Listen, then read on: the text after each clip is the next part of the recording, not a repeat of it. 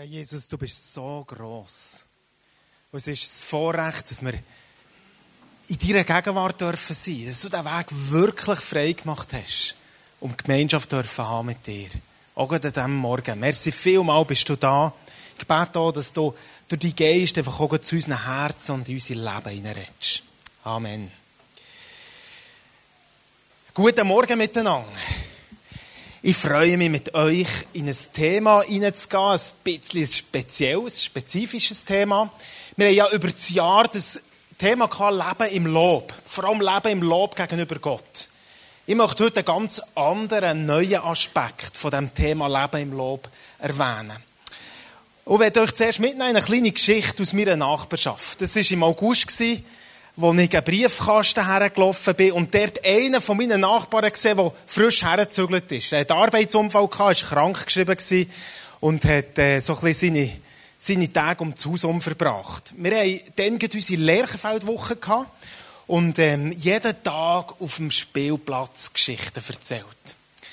Der Dani hat dort vor allem Geschichten erzählt und als ich den Nachbar gesehen dort vor dem Briefkasten, kommt er begeistert auf mich zu und sagt, hey, ich bin jetzt gestern und heute bin ich auf dem Balkon oder auf der Terrasse gehockt und ich habe zugeschaut, wie der Mann der diesen Geschichten erzählt hat.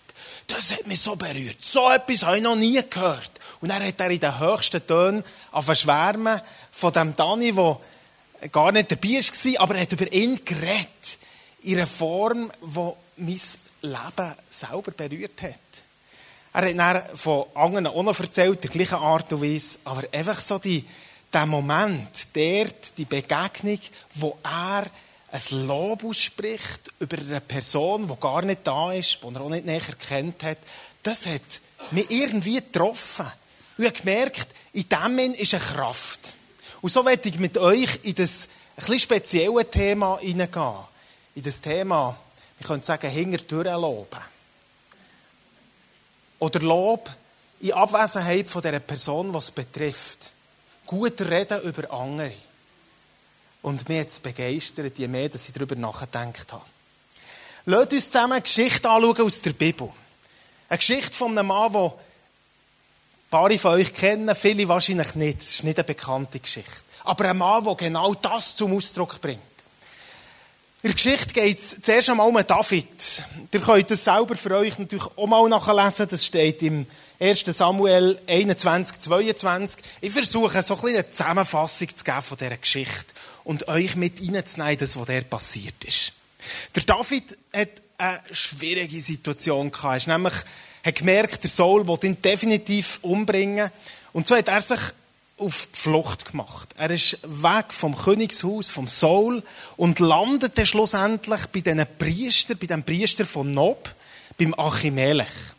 Und er kommt dorthin und der Achimelech hat natürlich der David kennt und hat von ihm gehört, geht auf ihn zu und sagt, hey David, was ist denn los? Warum bist du allein da? Das passiert nie. Wenn jemand vom Königshaus kommt, dann kommen sicher Diener mit. Warum stehst du plötzlich allein hier?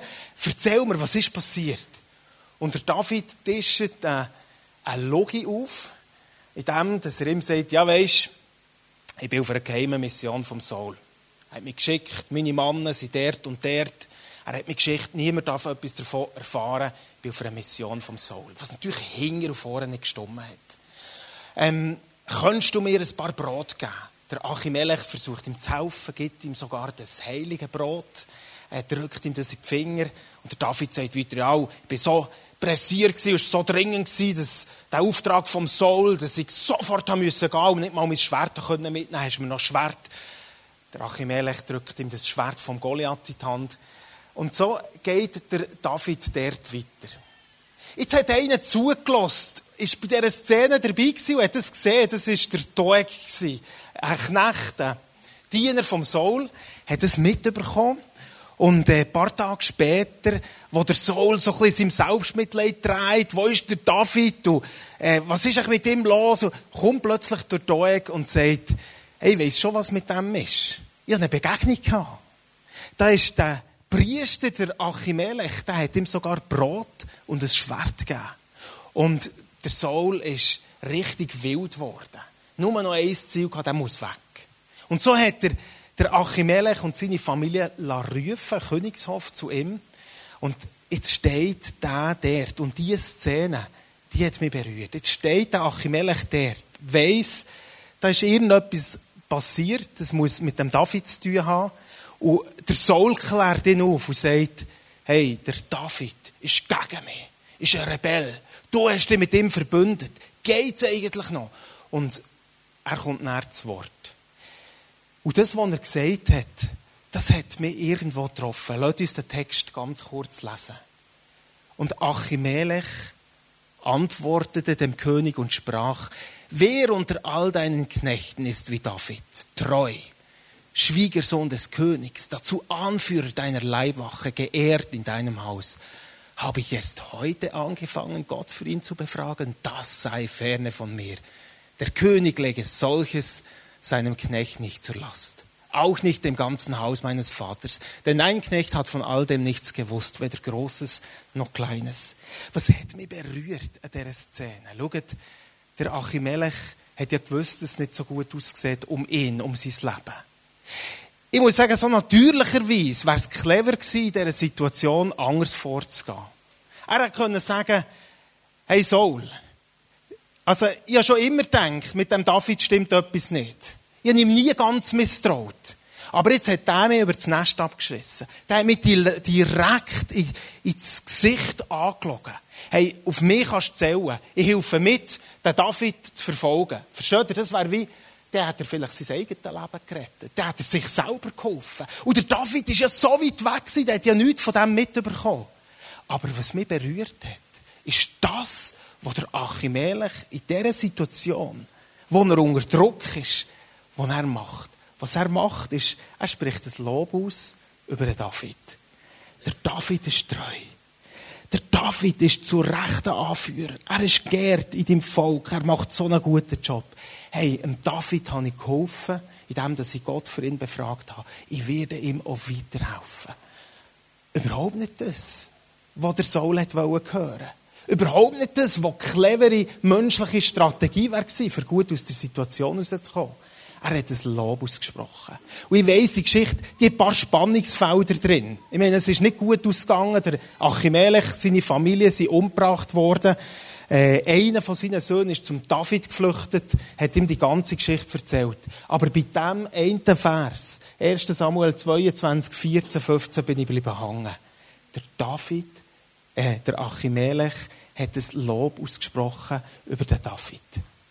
Liebe Leute, ich glaube, dass genau das Hinterdurchloben, das wir hier sehen, ich meine, in der Kammer vom Saul, weit weg vom David, wäre es nicht nötig gewesen, da hätte ja nichts davon mitbekommen.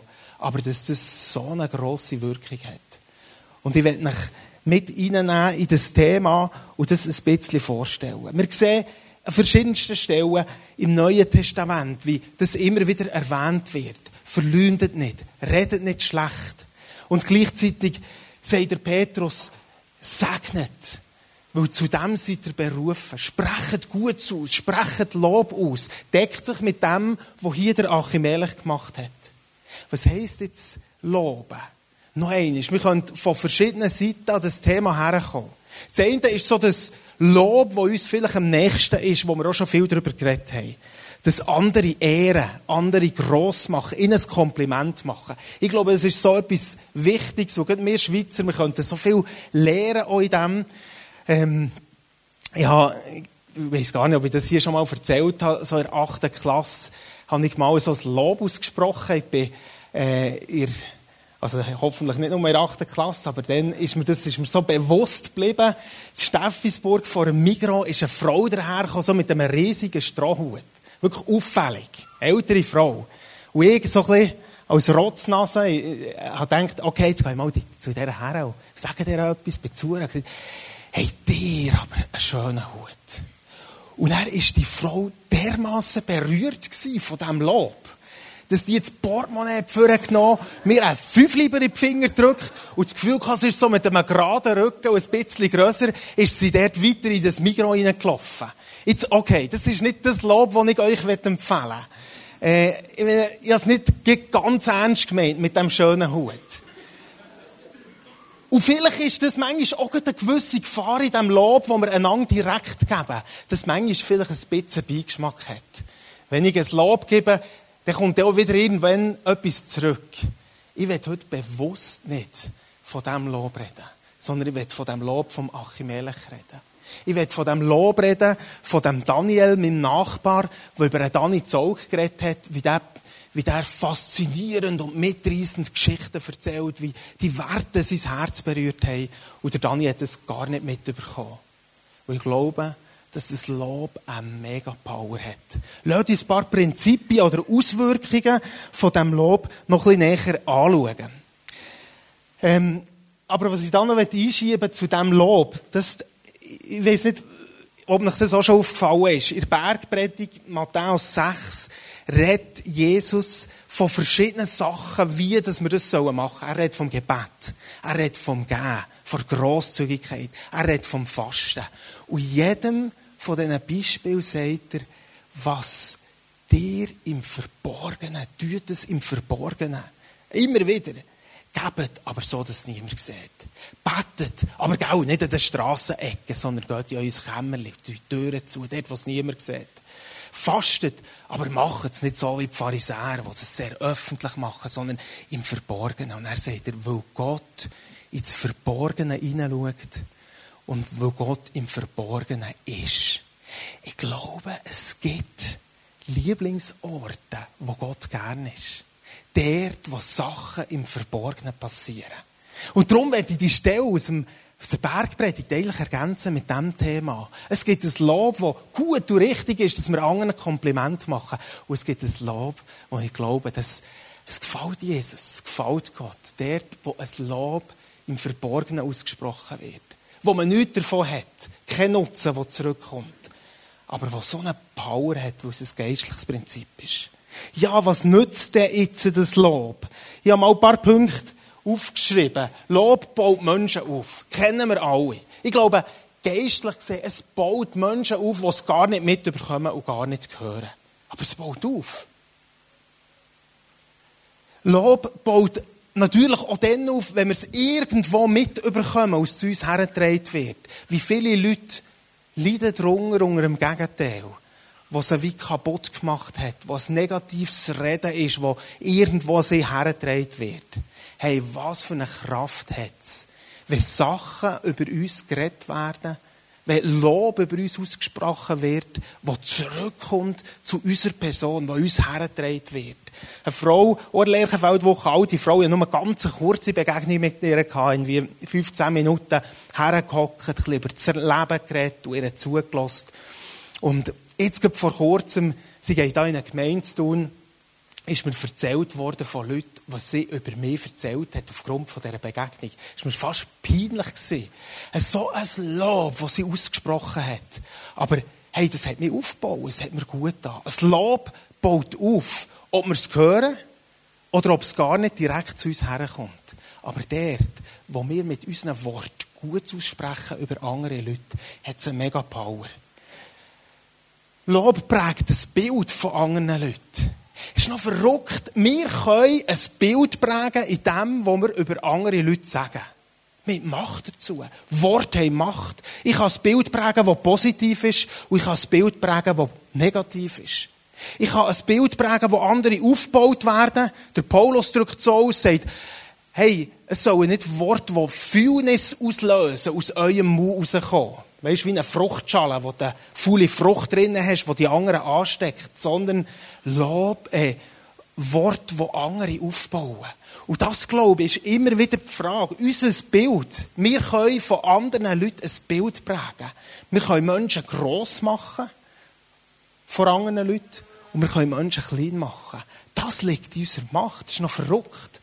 Und das geht nicht nur irgendwo in unseren Kopf, sondern oft ja viel tiefer. Als ich in mein Quartier gezögert bin, hatte ich eine Begegnung mit dem Abwart, der erzählt hat, von einer bestimmten Familie im Quartier und uns gewarnt hat, mit paar Gründen, warum dass wir mit ihnen nicht zu tun haben Das hat mich geprägt in den ersten Jahren, als ich der war. Das habe ich in meinem Herzen gehört und jede Begegnung hat das irgendwo mit beeinflusst. Bis ich gemerkt habe, Hey, das ist, stimmt gar nicht. Inzwischen sind es von den besten Freunden, die da um uns umwohnen. Aber unsere Worte prägen. Wir prägen ein Bild. Ich kann über Christa ein positives Bild zeichnen. Und kann sie gross machen vor anderen Leuten. Aber ich habe das Gegenteil. Und je mehr Autorität wir haben, als Eltern oder als Leiter oder als Freunde, je zerstörerischer oder je kraftvoller kann das sein. Ist noch verrückt. Mir läuft manchmal so fast ein bisschen, boah, mit unseren Worten können wir ein Bild prägen. Es verschafft Respekt und Autorität. Ich kann mit meinen Worten anderen Leuten Respekt verschaffen. Ich kann am Mittagstisch über einen Lehrer herziehen, der x-mal die gleiche, das, gleiche, das Gleiche bringt im Werken und, und, und. Oder ich kann ein positives Bild zeichnen. Was ich sage, wird bei meinen Kindern etwas auslösen, ob sie Respekt haben oder nicht. Aber es ist noch eine andere Form von Respekt. Menschen, die Lob aussprechen, haben den Respekt von denen, die es hören. Menschen, die hinterdurch loben, weißt, die das Gute über andere vorstreichen und aussprechen, die haben doch unseren Respekt. Kennt ihr das?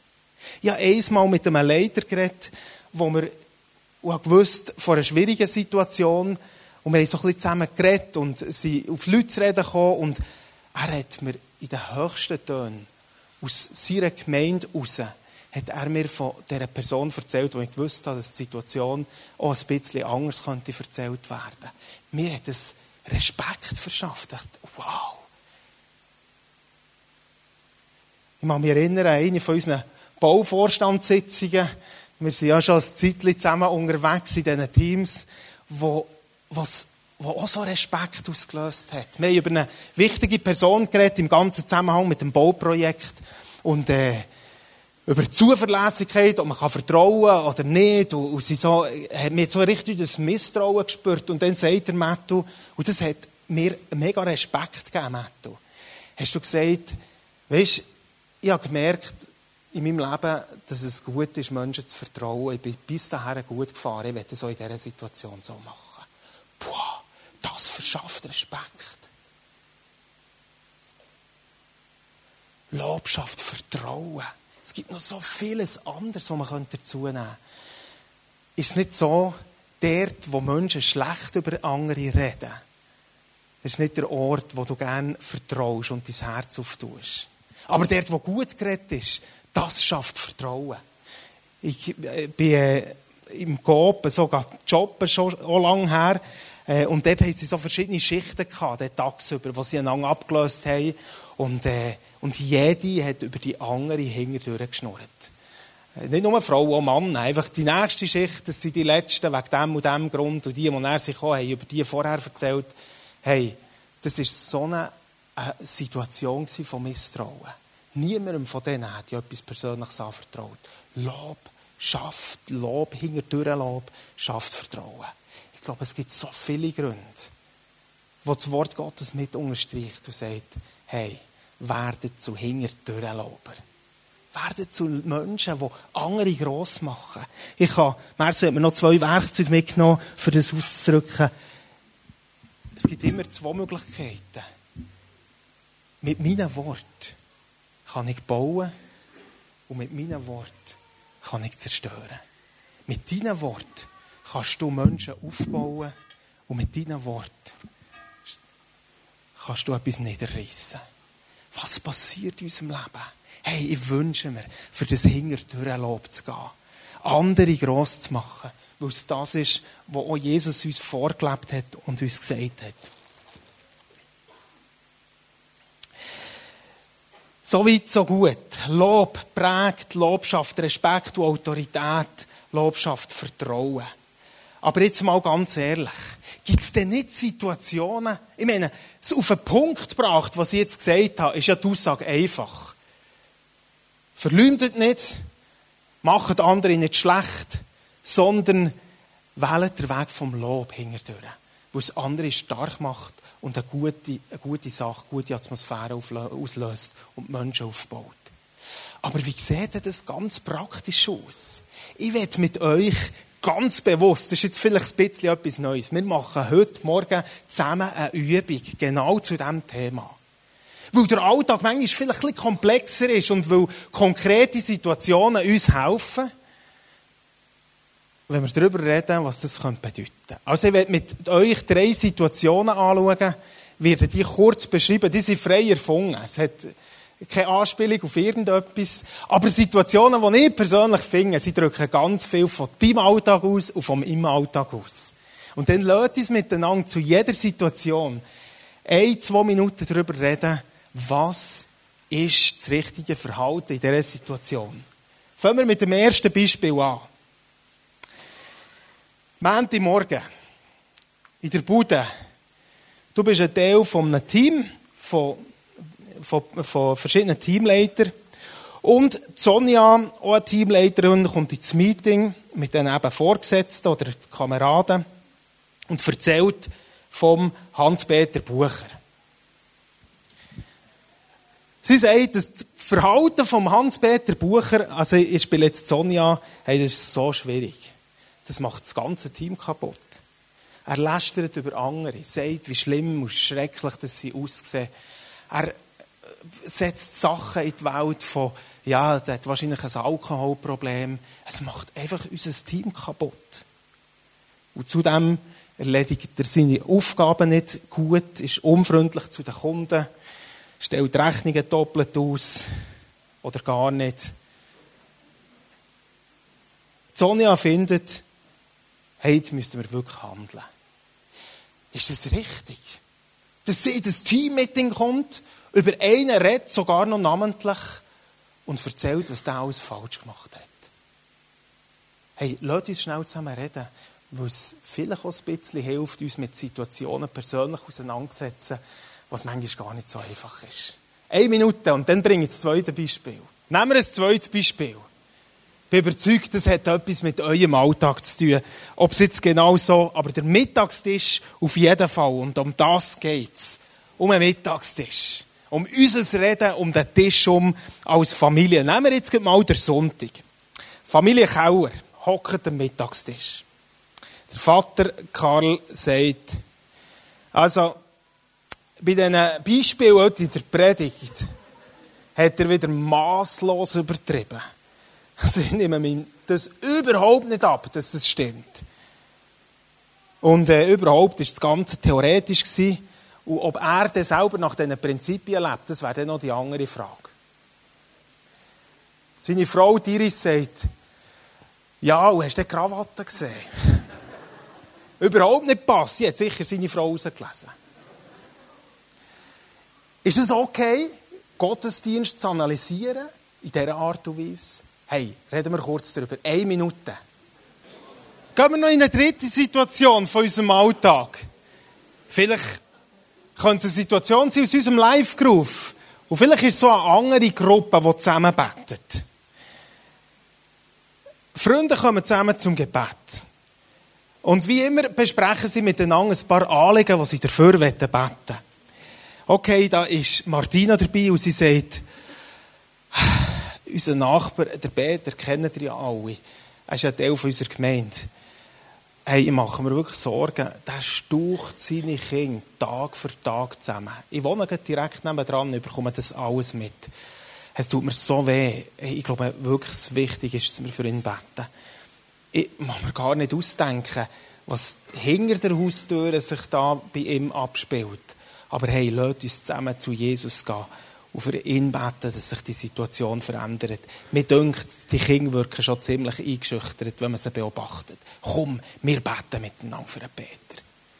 Ist das okay? Eine Minute. Ich weiß nicht, wie es euch gegangen ist. Es ist nicht ganz so einfach, auf jede von diesen Situationen genau die richtige Antwort zu finden. Es hat auch mal zu reden gegeben. Ich habe eine Frage, die euch eine extreme Hilfe wird sein. Die Frage, die ist absolut genial. Ich gebe euch die Frage mit in euren Live-Groove, euren Mittagstisch, in euer Büroteam oder wo immer das ihr seid. Und ich glaube, diese Frage, wenn es um die verschiedenen Themen geht, wo wir jetzt vielleicht mal ein bisschen reingeschnuppert haben, die Frage, die wird ganz vieles zu Licht bringen und euch helfen. Seid ihr gespannt auf die Frage? Ist wirklich eine Hilfe. Die müsst ihr nicht merken. Lehrt sie auswendig, schreibt sie auf, nehmt sie mit, damit ihr sie parat habt, wenn ihr in die Situationen, in die Situationen hineinkommt. Geniale Frage. Warum erzählst du mir das? Das ist keine komplexe Frage. Aber es ist eine Frage, die viel tiefer geht. Wo es nicht in erster Linie um die Worte der Oberfläche geht, sondern wo auf das Herz und die Motive in unserem Herz abzielen. Und vielleicht müssten wir den Mut haben, in so Gesprächen, wo man manchmal so reinkommt, mehr auf die Frage zurückzukommen und zu sagen, du, warum erzählst du mir jetzt, dass der verschuldet ist? Warum erzählst du mir, dass er schon zweimal geschieden ist? Warum erzählst du mir, dass er dort und dort gelogen hat? Vielleicht gibt es einen Grund. Vielleicht. Aber die Frage, die deckt so vieles auf, was in unserem Herzen ist. Ich bin mit dem Adi mal drei Monate in Österreich und mit der Sendle und wir haben dann Elia angefangen.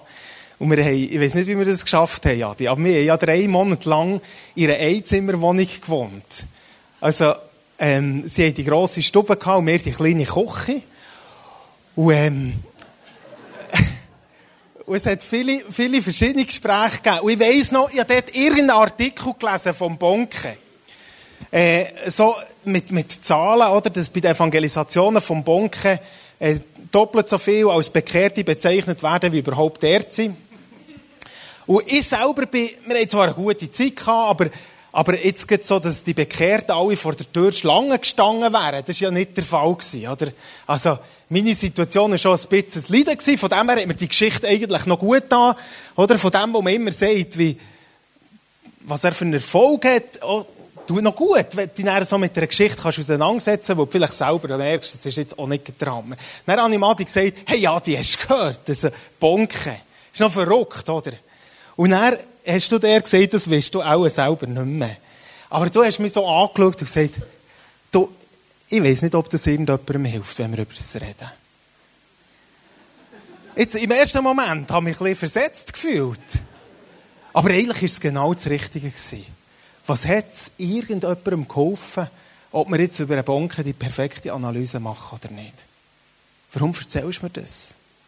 Warum erzählst du mir, das bringt so viel auf den Punkt? Ich möchte euch ermutigen, weil unser Reden ist immer ein Ausdruck von unserem Herz, sagt die Bibel.